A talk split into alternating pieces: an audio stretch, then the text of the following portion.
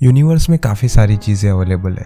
और अगर एक फैक्ट मैं आपको बताऊँ तो हम यहाँ पे सिर्फ़ फाइव परसेंट ही ढूंढ पाए और हमने इतना ही पता है कि फाइव परसेंट ऑफ़ यूनिवर्स क्या है एक्चुअली तो ये जो नाइन्टी फाइव परसेंट का एरिया जो बाकी रहता है, जिसके बारे में हमें कोई आइडिया नहीं है, वो एरिया कौन सा है? उसके बारे में हम इस पर्टिकुलर पॉडकास्ट के अंदर बात करने वाले हैं। तो ये जो 95 परसेंट का जो अनएक्सप्लोर्ड एरिया जिसको हम बोलते हैं उसको साइंटिफिक टर्म में डार्क मैटर या फिर डार्क एरिया से जाना जाता है। तो हम ये पॉडकास्ट के अंदर आ, सबसे पहले तो आपको पता है कि क्या डार्क मैटर होता है? क्या ये आ, कहीं से भी हमारी लाइफ के लिए डेंजर होता है या फिर नहीं होता है? और कौन सी ऐसी टेक्निक्स है जिससे हम इस डार्क मैटर को डिटेक्ट कर सकते हैं?